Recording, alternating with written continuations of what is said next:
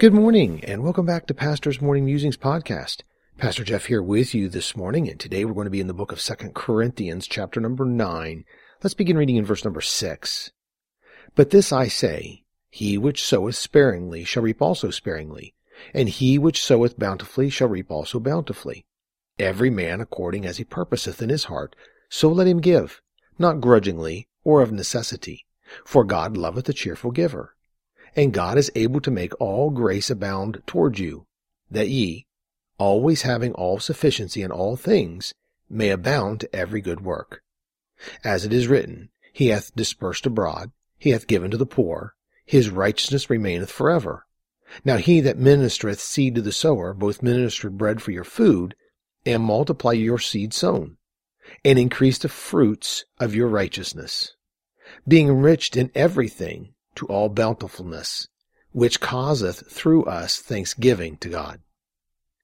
This is a great passage of scripture on giving. It would seem that there is a cylindrical process in proper giving. Any time a cycle is broken, the process stops functioning properly.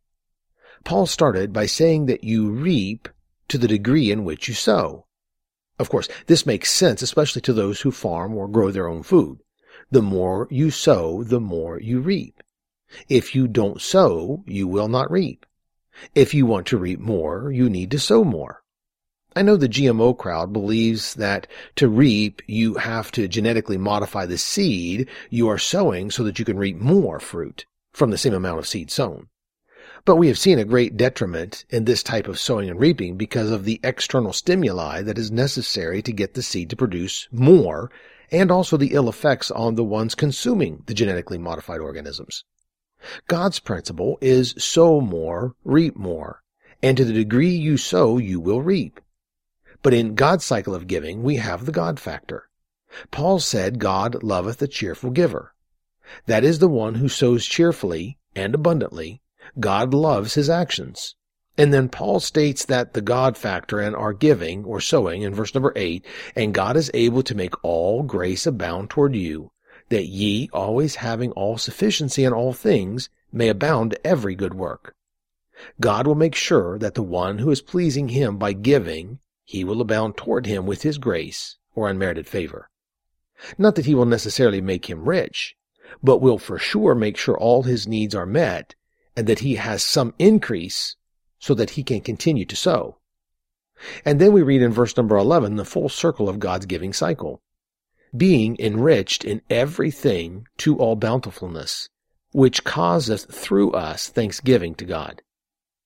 We give and give bountifully, and God is pleased with our cheerful giving, and enriches us through our giving, so that we can be bountiful to continue giving. That is the cycle of God's way to give. When that cycle is broken, that is when the blessing of sowing and reaping of God's blessed way is hindered and does not work the way that it should.